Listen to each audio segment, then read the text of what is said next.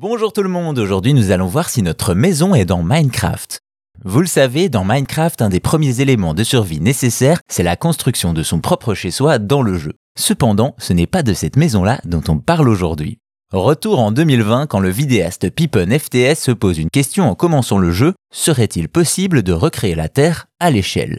Et oui, la Terre, notre maison à toutes et tous, avec un bloc qui représenterait un mètre. Un challenge qu'il relève en mars 2020, aidé par sa communauté avec une première base pour la planète bleue, encore vide de toute activité humaine. Une construction qui a déjà posé des problèmes. Certes, il y a 70% d'eau, assez simple, idem pour les villes, mais c'est un vrai challenge pour les zones de forêt et de champs un peu partout.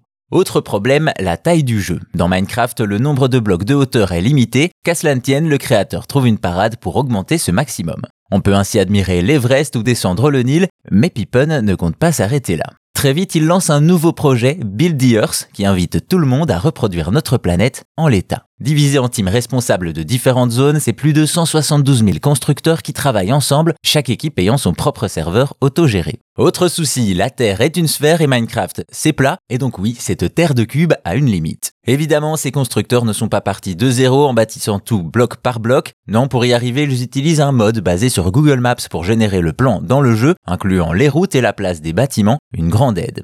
Après cela, c'est parti, les nombreuses équipes se mettent au travail et par exemple la Team France a déjà bien bossé avec notamment la construction du quartier de la Défense à Paris, de Notre-Dame ou même le Fort Boyard. On trouve aussi des équipes plus spécialisées, une pour les routes et voies ferrées, une pour tout ce qui est dans l'eau ou encore une autre pour les parcs d'attractions. Et pour arriver à un tel résultat de précision, ils utilisent Google Maps mais aussi Google Earth qui lui propose déjà des modèles 3D des bâtiments.